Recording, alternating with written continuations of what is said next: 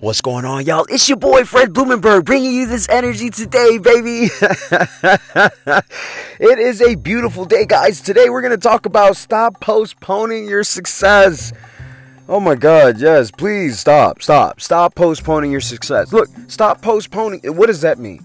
That means if you're looking, I put a post on Facebook, uh, uh, Instagram. I even think I posted to LinkedIn about. Um, the difference between loser talk and, and winner talk. It was just like a, a, a, picture, not even a picture, it was just a post of words.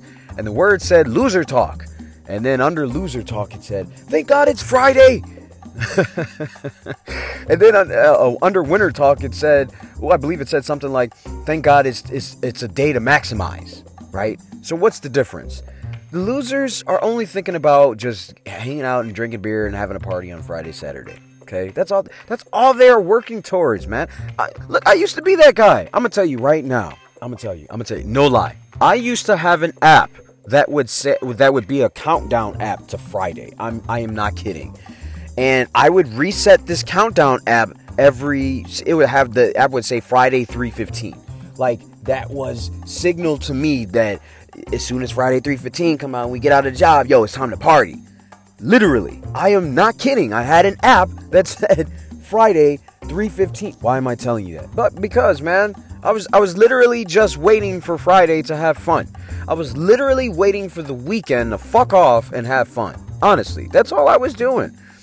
And I was not getting towards success any sooner. I wasn't getting any closer to success. Now, why am I telling you that be about days? Because when you literally waste Sunday through Thursday because you are waiting to party on Friday, you are postponing any success that you'll ever have. No successful person waits for Friday to have fun. No successful person is like, yeah, TGIF. Yeah, no, no. Here's the deal whatever you want, it's time to start on it today. In fact, it's time to start on it right now.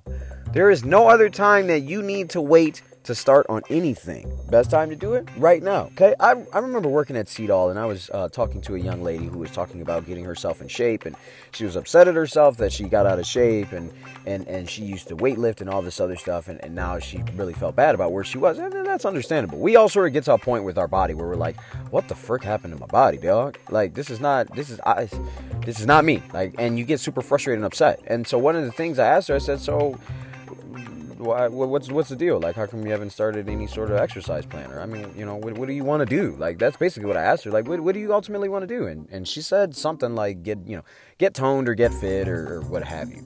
And make a long story short, I said, okay, well, you can do something simple to tell your mind that you started. Like, like just walk your dog, walk your dog for a quarter mile. I don't care how long you walk them around the block. I don't care. You can at least tell your mind, yo, I started today, right?